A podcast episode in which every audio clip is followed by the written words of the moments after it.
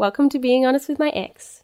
My ex is Peter C. Hayward. My ex is SJ, better known as Honor Eastly. We were engaged for two years and, And then, we, broke, up. and then we stopped talking to each other for a year and now we do a podcast together. Would you have a baby with me? If I can get you to cry next podcast, we'll have a hat trick. You don't know this, but I have a very vivid image of what your penis looks like. What? If I met you now, I do not think that I would go out with you. Oh my god! I think if I met you now, I'd, I'd fall more in love with you than I did the first time. So, I think I've come to a point where I may have fully morphed into you, It was inevitable. and I've just realized that I don't want to be you. What? Yeah, I just realized I don't want to be you. Who do you want to be? You? I was thinking maybe I'd start with trying to be me, yeah. okay. First of all, what made you realize that you'd fully morphed into me? So, before we recorded this, I had a big cry. And then I talked to my boyfriend and we just had a really interesting conversation. I've just been really, really stressed, basically, and very, very burnt out and recovering from salmonella poisoning. And I also had a cold this week, and you know, life is happening. Do you have to say salmonella poisoning? Like, I think it makes it sound better. okay. Come on. I, I, I think if you just said recovering from salmonella, then people people don't know what that is, and they can project whatever they want onto it. Okay. Like that could be some weird, mysterious leg disease, and like if if you don't know, you don't know. So like, salmonella poisoning, it sounds more malicious, I guess. Yeah. Well, yeah. That's kind of what I want. That I want to Okay. project the idea of feel sorry for me. I actually just went back to the doctor this week because it's been like six weeks. I can't have dairy or alcohol or caffeine or hot food. Have I ever told you about my friend Janet, who at the age of like 50 odd went to India for the first time and Ugh, got this is gonna be food poisoning Story. so bad that she now has permanent allergies. Yeah, that's I didn't know that was a thing you could get. that's not completely uncommon. Like, I am quite happy with my risk free lifestyle, and now I'm like, I might just keep on living that lifestyle. Like, I might just continue not going to anything that's not a first world country because that has done me pretty well so oh, far. Oh, and God. like, there's weird allergies that she has too. It's not like gluten or whatever. It's like specific things that are in some types of breads but not other. And I'm just like, nope. Like, sorry, India. I'm sure you're very lovely, but I don't ever want to go to you. Yeah. So yeah, after you have salmonella poisoning or food poisoning for that matter, it can just really fuck with your gut and that can take a long time to heal itself.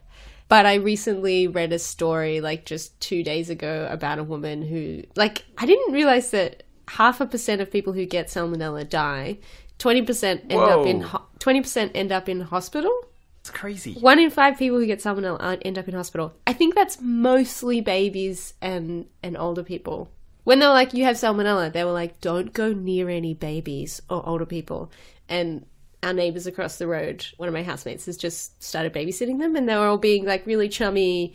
And I, like, hey, like this would be a lovely moment to come over and, and meet the kids for the first time. And and I was like, bye, have fun. I'm not going to did you explain. ring a bell? No, I was just like hello. Shouting leper. I'm just gonna. No, I'm just gonna be. I'm just gonna be a little bit aloof. Can I share with you a relevant thing that I learned from Reddit? Yeah. There was a cult in the US who, in an attempt to sway a small town ma- ma- mayoral, is that how you say the word?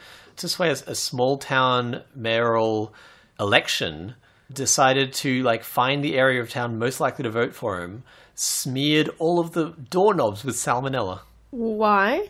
So that people wouldn't would be too sick to go out and vote. Oh, wow, It's the largest example of chemical warfare taking place on American soil. wow. That's fucked up. People can die from salmonella. Yeah, yeah. That's I'm like, man, that, that story is much more sinister. I thought it was just like a like a flu kind of thing, which I guess you can also die from the flu, but like the context that you gave has elevated that story's drama. yeah. The second part of their plan was that they shipped in a huge number of homeless people to vote for their mayoral candidate. and discovered that the majority of, of homeless people who are happy to be shipped in to vote for someone are not very stable, and having them all in like the one big house out of town went downhill very quickly. Wow. That's fucked up in so many ways. Like, Jesus Christ. Yeah. Yeah. So I've now been, I did some fancy Googling of like salmonella ongoing complications. Not very excited about what I found. Are you pregnant now? No. Is that one of the complications? That is one of the complications. Babies. Who would have thought? But baby salmon, that, that's why it's named that. You're just to spawn like a stream of baby salmon from inside you. what are the ongoing complications that you're nervous about? It's actually, I think I'm just, I've been very blessed to not have very many physical health anythings. The things that I have going on are pretty not that bad, like just annoying.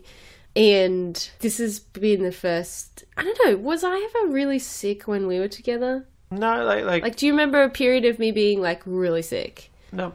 Yeah, this is like I can't remember being an adult and being this sick. Like I remember when I was younger, I had glandular fever for a long time. I like how you put an extra syllable into glandular fever. So I've had salmonella poisoning, and I feel like it has broken me as a person slightly. Oh, so do you feel more like me in that you've now had a breakdown? Like, Absolutely not. No. what what is it then? I'm, I'm so like, how has this led you to feeling more like me? So having salmonella poisoning has not made me feel more like you. I think it's just made me realize that I've been becoming you. because because I feel like I've slightly broken myself.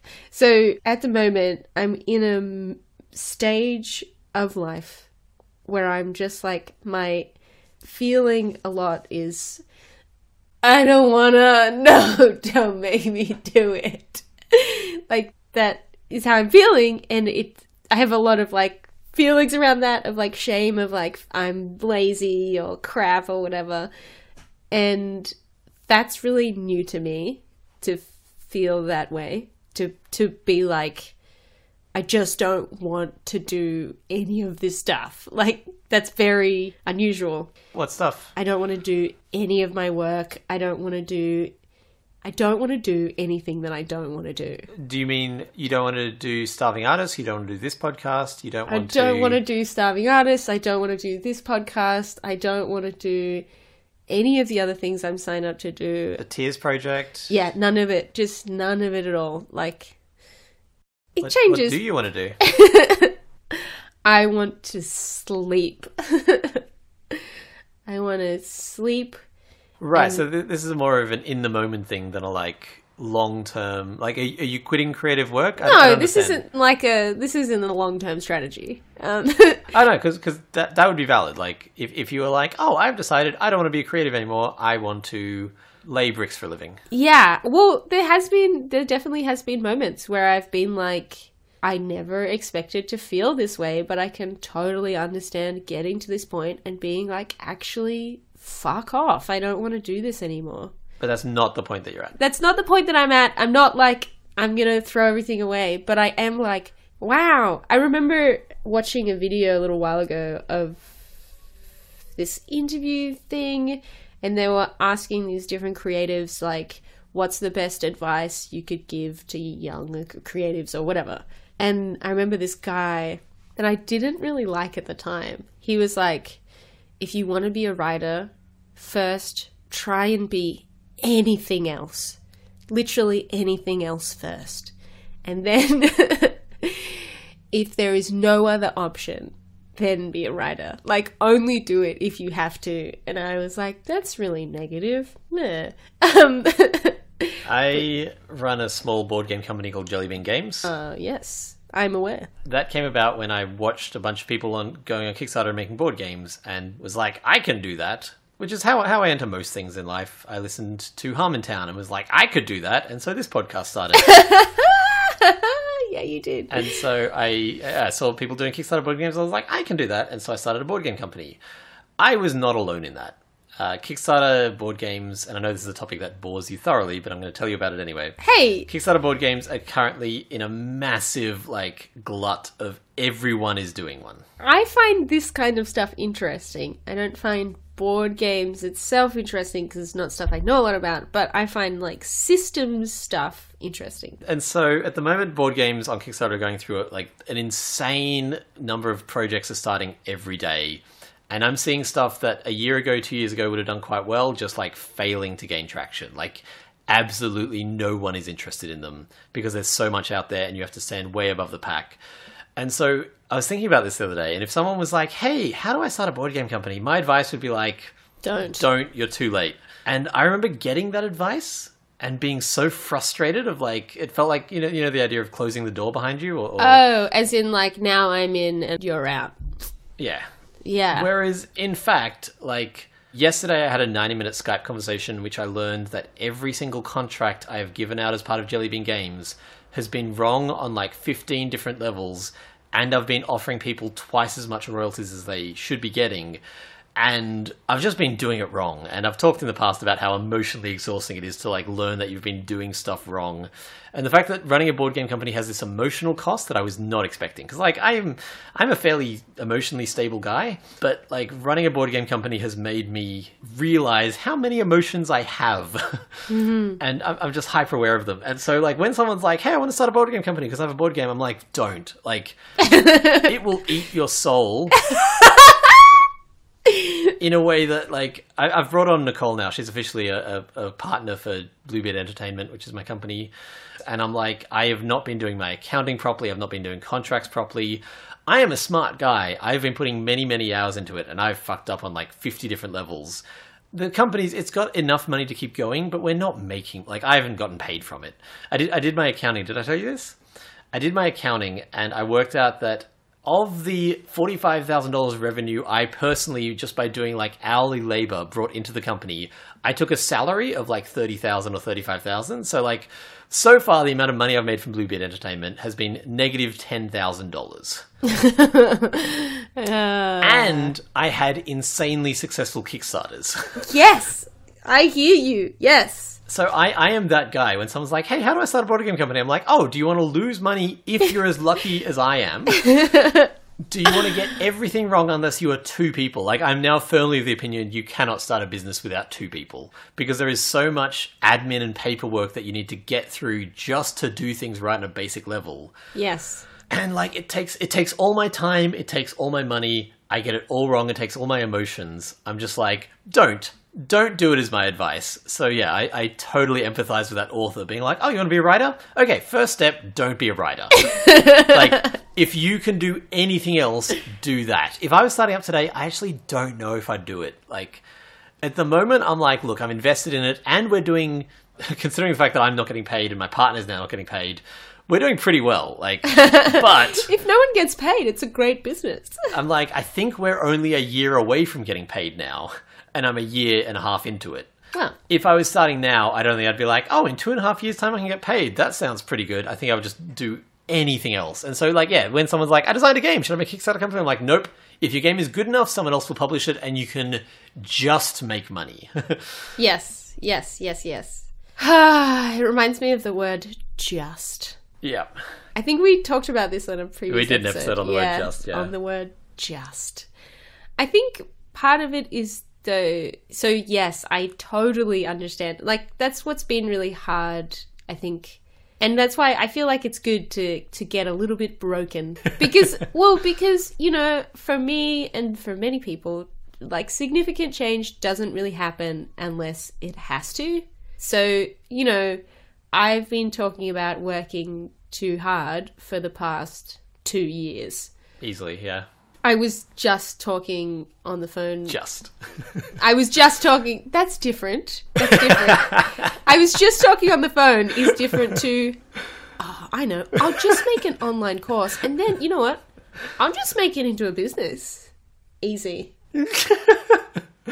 we had that conversation. I've got an idea. I'll just kickstart this, and then you know what? I'll just make a board game company. Easy. Yeah. Yeah. I was just talking on the phone with uh, Corin about how I didn't used to work like this as much. Until you met me? Part of it was actually becoming friends again with you. I think, maybe? I can't remember. No, a little bit? I don't know. That was a that was a journey. there was hope, there was nostalgia, there was confusion. Wait, in what I just said then? Yeah. Many emotions, all had very closely after one another. No, that I just.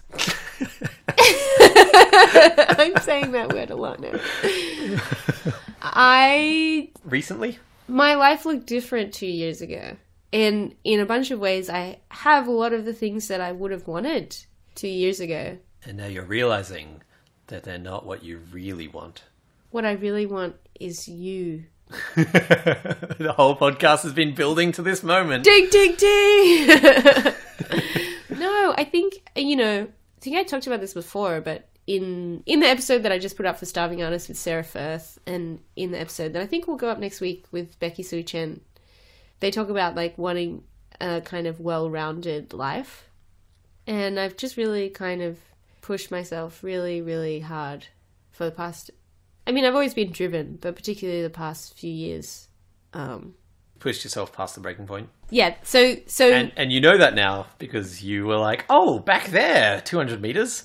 That was the breaking point."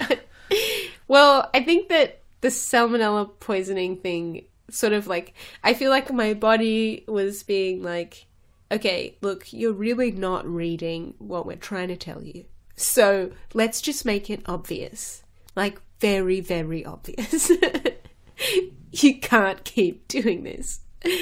So now when I say I don't wanna, when I'm like, I don't wanna, what I mean is, I'm like, I can't live this life like this indefinitely.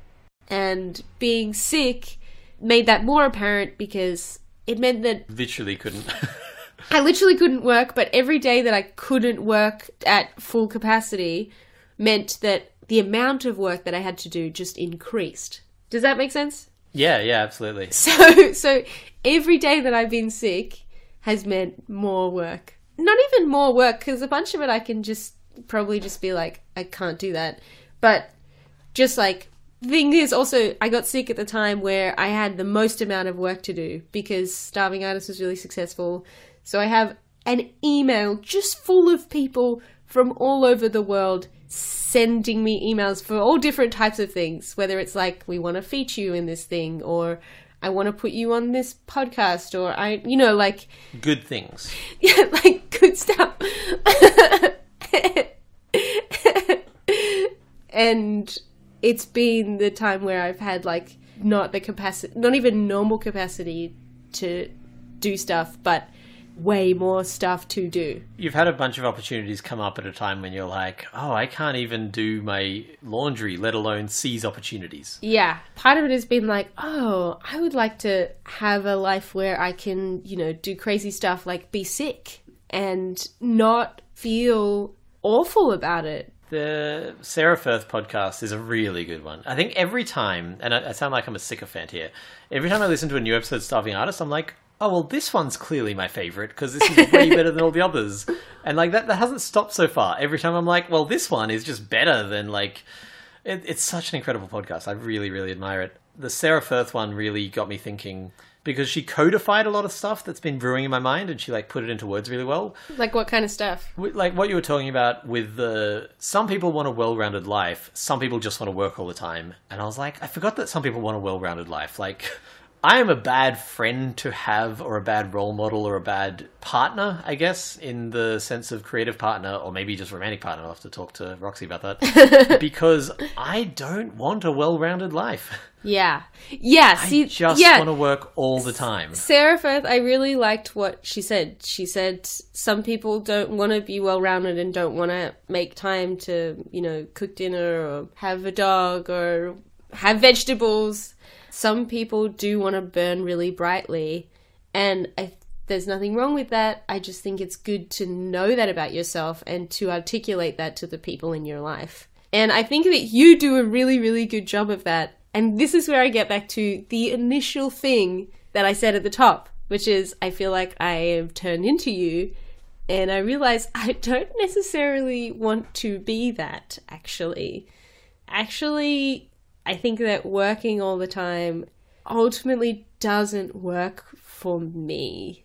Right, yeah, and, and that's not a judgment call or anything like that. Yeah. If I have a spare day and I'm like, I can do anything right now, there is genuinely nothing more that I want to do with that spare day than start a new project. Oh, yeah. If you were like, Peter, an extra day every week, uh, you can't use it for any of your work stuff, I would be like, oh, yes, I'm going to launch this project. Like, that is actually the most exciting thing for me. See, I have that feeling as well, but that's because I understand. I don't know, I'm getting to a point where I can see the life cycle of projects and my relationship to them. Like, launching projects, great feeling. Love doing that. The brainstormy, exciting bit, fucking love that shit. No, no, I, mean like genuinely like working on a project is not not not just the rush of launching it, so for example, like you like to go to I don't know parties, presumably. I don't really go to parties. You often talk about being at a party and something happens. So I assume that in in that process, somewhere you go to a party. It's all just the one party. Just a lot of stuff happened at that one party. or, or, or not even party. Uh, you will go around to a friend's place for dinner. Yeah, I do that. Well, see, this is the thing. I don't feel like I do do that. Right, hmm. but that is a thing that you want in your life. Yes, sure, yes. One of the things that I sort of like about living in Toronto is that I don't have any friends here. I, have, I, have, friends. Like, there, there are people who hang out with and they're very lovely. And I say this kind of stuff often, and Roxy's like, Peter, you know, people hear that and they get their feelings hurt. And I'm like, well, people who I'm friends with know that I'm friends with them. But, like, my two closest friends in Toronto live not in Toronto. they live two hours north of Toronto. Alice, who is a close friend of mine, she guested on the podcast and we we hang out frequently, lives two hours away from Toronto. So like I don't have like local friends who I can just drop by or they can drop by. And I'm like, that gives me so much more time to do stuff. It's great. Yeah. See, I think that I want a life outside of my work. Why? well, I don't know. Like, part of me is like, maybe this is just a grass is always greener thing. But some of it's really simple. Some of it's like, I want company and activities that give me a break. Like, I've been getting into playing basketball, playing a little bit of basketball, and watching the NBA. And it's just so removed that holds no appeal to me. I know it holds. I wouldn't have thought it held appeal for me. like that doesn't make sense to me. I'm like previously I would have been like that's a waste of time. Who cares about the NBA? But I don't know, just like I actually just want spaces that are not about my work and that are just about nice experiences. The closest I have to that is relationships, and by that I mean romantic and sexual relationships, are what I use as a, as a non work thing. Having said that, it's very rare for me to have a romantic or sexual relationship with someone who I don't end up working with in some capacity because that is what you do. Yeah, like ultimately. So, like, Roxy and I are very much in love and married and having a kid and doing a podcast that goes out once a week. like, I've workified my personal life. So, one thing that I think about, particularly in this thing of like having just been sick I was like, I've been sick and I've had all this work to do. And I've been like, how would I, like, for instance, have a kid around this situation? Like, I don't even have the whatever together to, like, go buy groceries at a regular interval. Or, you know what I mean? Like, I don't know. I don't know what I'm longing for. Maybe it's just like order. Part of it is kind of a normal life. I was talking to a friend of mine the other day who's a teacher and their partner was looking at career and stuff and my friend was saying like I think I might have an ordinary life. Like I think my life might end up being ordinary. Like I might go get a house in the suburbs and be there and I have a normal job and my partner has a normal job and we might have kids, you know, like and it would be just very ordinary. and I was talking to her and thinking, I like part of me kind of just wants that. Like, not that, but I don't know. Like, she has this fear of normalcy, and I have this desire for it in some way. There was an improviser, Melbourne based improviser, who I just thought was hilarious. Like, whenever she was in a show, I thought, like, she's the bee's knees. We had her on the panel shows that we used to run a few times. And I moved out of Australia two years ago, but even a few years before that, I lost contact with her. And I looked her up, and she lives in the suburbs, and she has kids and dogs and a normal job and a husband and doesn't do improv anymore. And I'm like, oh yeah, that is that is totally a path that people take. And a part of me, and this is this is awful, but a part of me is like, what a waste! Like she was so funny, but also it's not a waste if if like as you know from the past two years, and as you know from the past two years particularly, and as I know from the past five to ten years particularly. Oh, right. Okay. You've got five times the amount. Okay. All right. I see what you're saying there. Trying to build. I'm just going to ignore you and keep talking.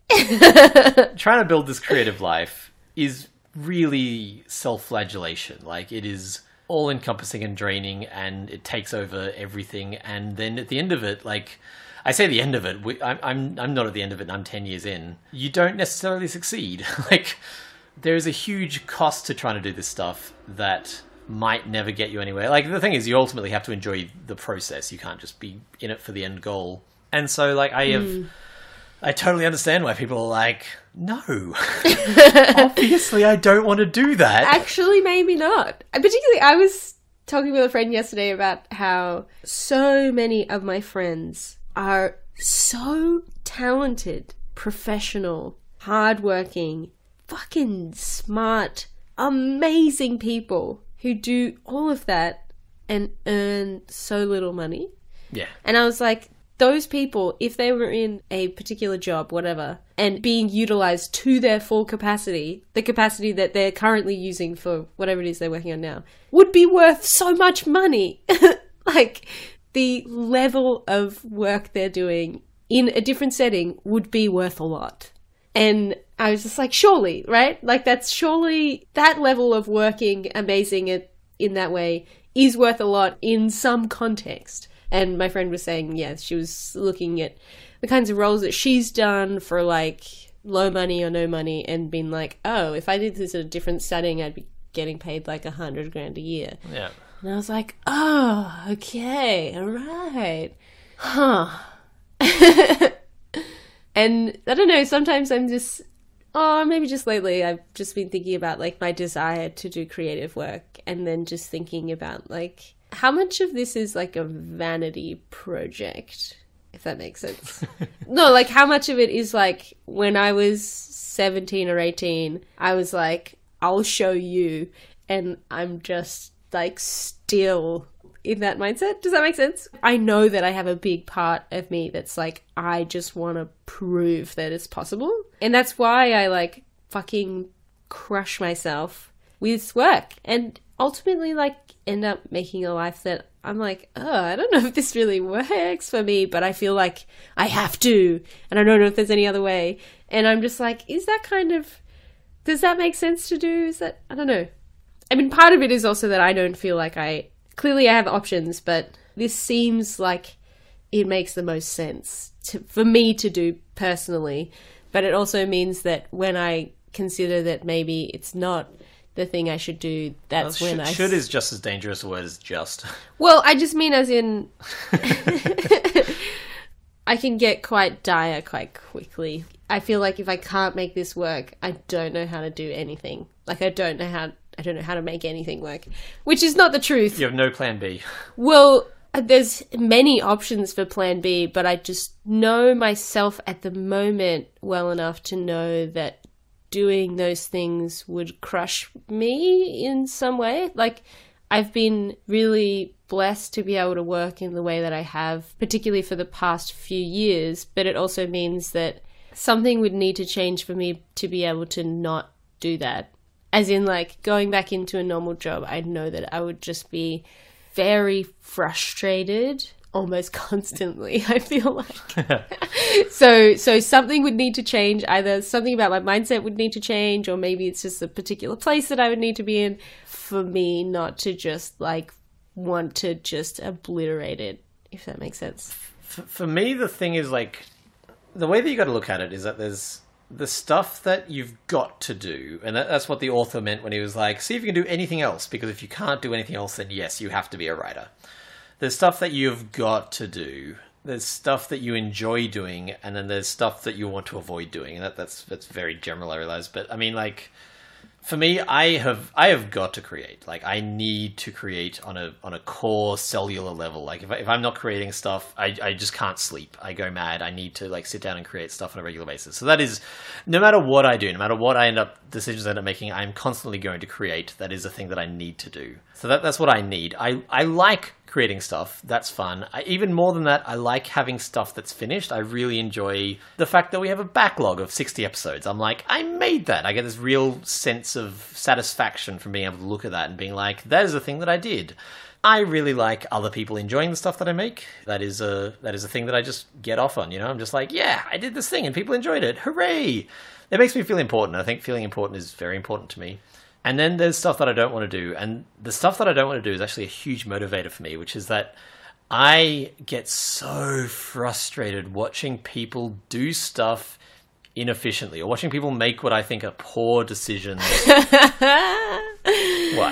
I just relate to that a lot and I feel I feel bad about it.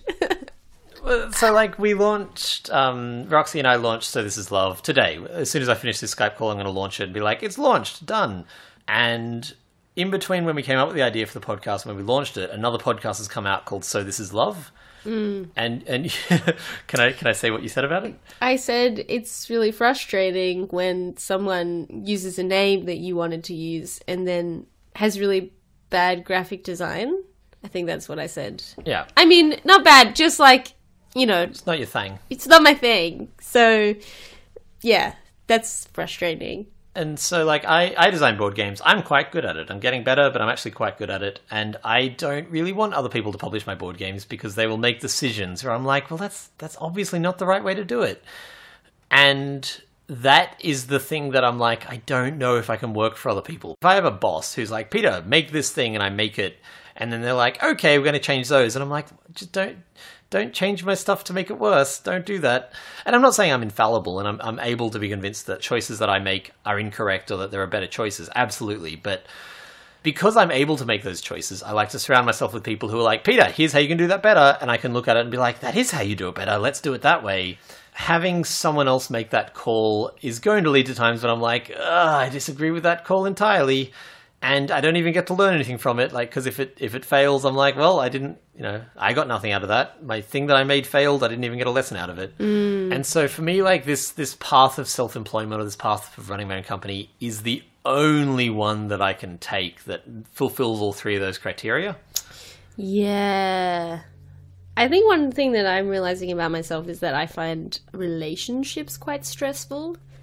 As in just relationships in general. So it's on that thing of like, I want to work in ways where I feel like I can be honest with the people that I'm working with and I trust them and stuff like that. I find it really difficult if I don't feel like I'm in that kind of situation. And I feel like that's quite an amazing position to be in to be able to work in that way a bunch of the time.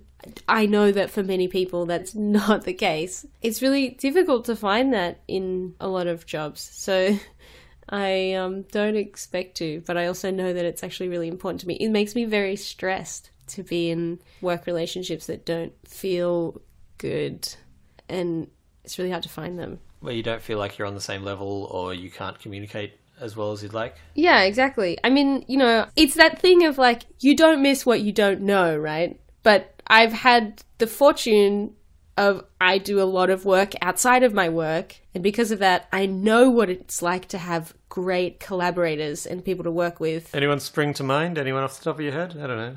No one. and so the idea of not having that is like, fuck!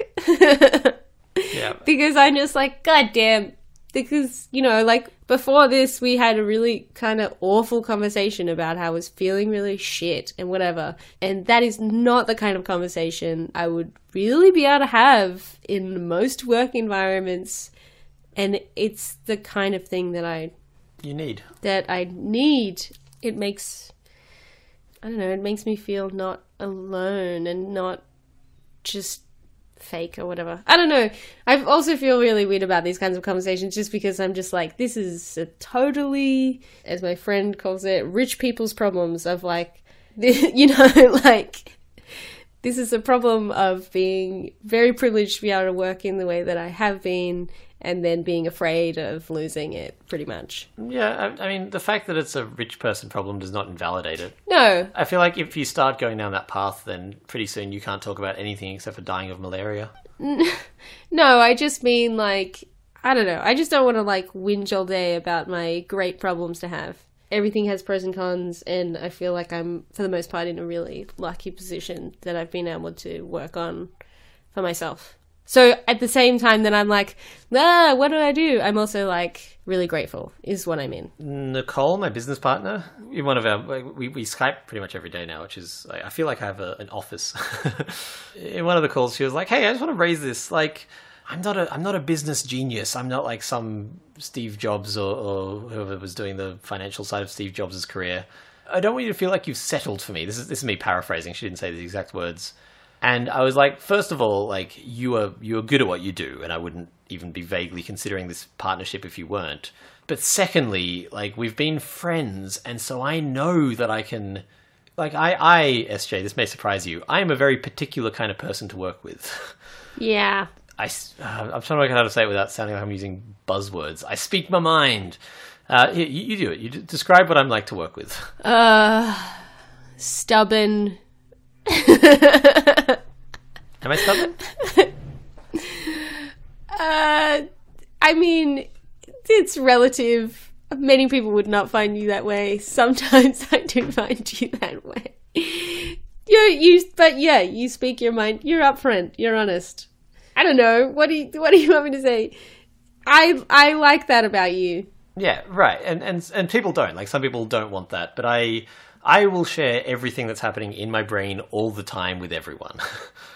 uh, if you're not into that, we're not going to work well together. I am a control freak, and that is because of the stuff I was talking about, where I don't want to hand it to someone else and watch them do it wrong. And if that's going to be a problem, we're not going to work well together. I am a, a unrelenting machine of getting stuff done, and I don't expect everyone else to do the same, but I am surprised when they don't.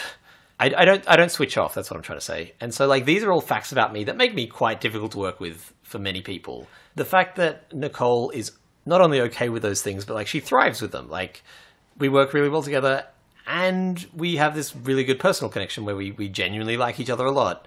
Like those two things way elevate her above any other candidate around at the moment. Yeah.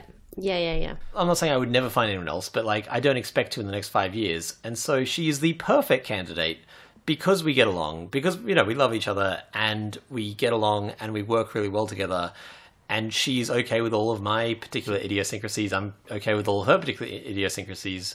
That makes her like the perfect partner, and I'm very very excited to work with her. And and that's the thing. Like you can email someone and be like, "Hey, here's my credentials," and they might be on paper the perfect person, but until I don't know, I don't know how anyone ever hires anyone. I don't know. You just fucking work it out, trial and error. Yeah. I just like doing little stuff with people and then seeing what happens. Although I did record a podcast the other day with someone else and and they were like, "You end up collaborating a lot with people you date." And I was like, "I think that's because people when I date people, the relationship is intense enough in this way that means that we can I don't know, the, something like that. Something like that." But apparently, yes, I just almost exclusively work with people that I've dated. I almost exclusively end up working with people who I am dating. but I think that's just because I am work personified. I suggested a proposal to someone, and they were like, "Whoa, mate, let's." Uh, they use this phrase that I really enjoyed. Let's date before we get married. Apparently, it's a business phrase. Oh, okay and it just means like instead of jumping into this, let's do something small together first. I'm like, what a what a good idea. I agree. That's a great idea. We have an outro this week from Nicole, my business partner. She sent this to me in January before we'd even contemplated the idea of working together. Oh, really? Yeah, I just I just found it in the in the folder, and I was like, oh, that's quite funny. Let's use that one. And so this is the voice of my new business partner, Nicole, who I am probably going to talk about a lot because it's a very important relationship in my life. And one day marry. Yeah, I think her husband would have issues with that. Her monogamous husband. Wait on. She's also monogamous. She's not like monogamous. She's not. they're both. They're in a monogamous relationship. They're in a. There we go. That's what I was trying to say. Thanks for listening to Being Honest with My Ex. If you've enjoyed the podcast, subscribe to us on iTunes, leave a review, and tell your friends. Or heck, just anybody you've met on the street. And Peter is my favorite son. so that was uh, that was Nicole is part of a board game streaming group or, or, board game streaming channel on on Twitch called Twist Gaming, and that was her and Anne and Matt who are the three of the hosts of that show. Ah, cute. Anne, who is the middle voice there, listens to the podcast. She actually transcribes our show notes nowadays because uh, oh, you didn't want to. Uh, I don't know how to say that without sounding like a dick. Because I wasn't able to. Because you weren't able to anymore. So Anne does our show notes. Thank you, Anne. And because she listens, she knows that we sometimes run out of outros. So they made us like 19 different outros of which I've gone through and picked like the four best ones. So if we ever if we ever start pulling out more from Twist Gaming, you'll know that we've run out of outros. but thank you very much cool. to Anne, Matt, and Nicole, and thank you SJ, and thank you listeners. Yeah, thanks. That's interesting. So so I'm wondering. So if I'm not going to be Peter because I broke myself a little bit and I realized that I don't want to be Peter, who am I going to be? Well, that will be the subject of the next 60 episodes of Being Honest with My Ex. An ongoing exploration into who SJ will be. we have a subreddit now. Did you know this? No, I didn't. Wow. Reddit.com slash r slash being honest with my ex. So far, it's just me and one other person. but we are having a grand time. if you are on Reddit and you want to talk about the podcast, we put a thread up each week. We also have a Facebook discussion group, facebook.com slash groups slash being honest with my ex. And that has like 30 people, and we have a good old chat there as well. Yeah, I know. We put up the, well, you put up the episode being like, we're back. And everyone was like, woohoo! And I was like, oh, cool. People are excited. People are being super lovely. This is the first one we've recorded since the three month hiatus. I don't know if you mentioned that. No, we didn't. The last seven episodes all have me doing a manual, like post recording outro explaining these things, but now we get to do it live and SJ React. Hey, I'm here too. Woohoo! Great. That's all from us. We'll be in your ears next time. Talk to you then. Bye bye. Bye.